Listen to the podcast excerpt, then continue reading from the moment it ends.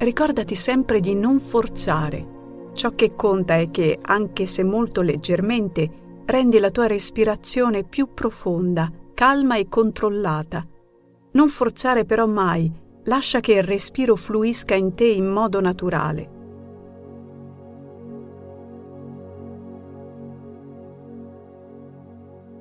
Aggiungi ora la ritenzione del respiro. Alla fine di ogni inspirazione, prima dell'espirazione, trattieni per qualche secondo il respiro.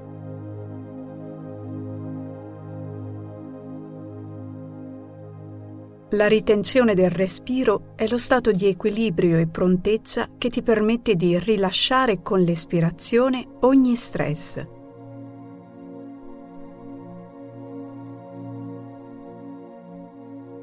Potresti sentire contratture o blocchi nel corpo durante la respirazione. Approfitta della respirazione stessa per scioglierli. Con l'inspirazione sei in fase negativa, cioè ricettiva o energizzante. Incamera lo stress con la chiara intenzione di rilasciarlo completamente.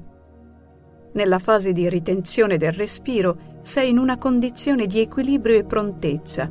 Sei pronta a svuotare il tuo corpo e la tua mente da ogni stress. Nella fase di espirazione sei in condizione positiva, raggiante, Rilascia ogni tensione e ogni stress, svuotando completamente il tuo corpo e la tua mente.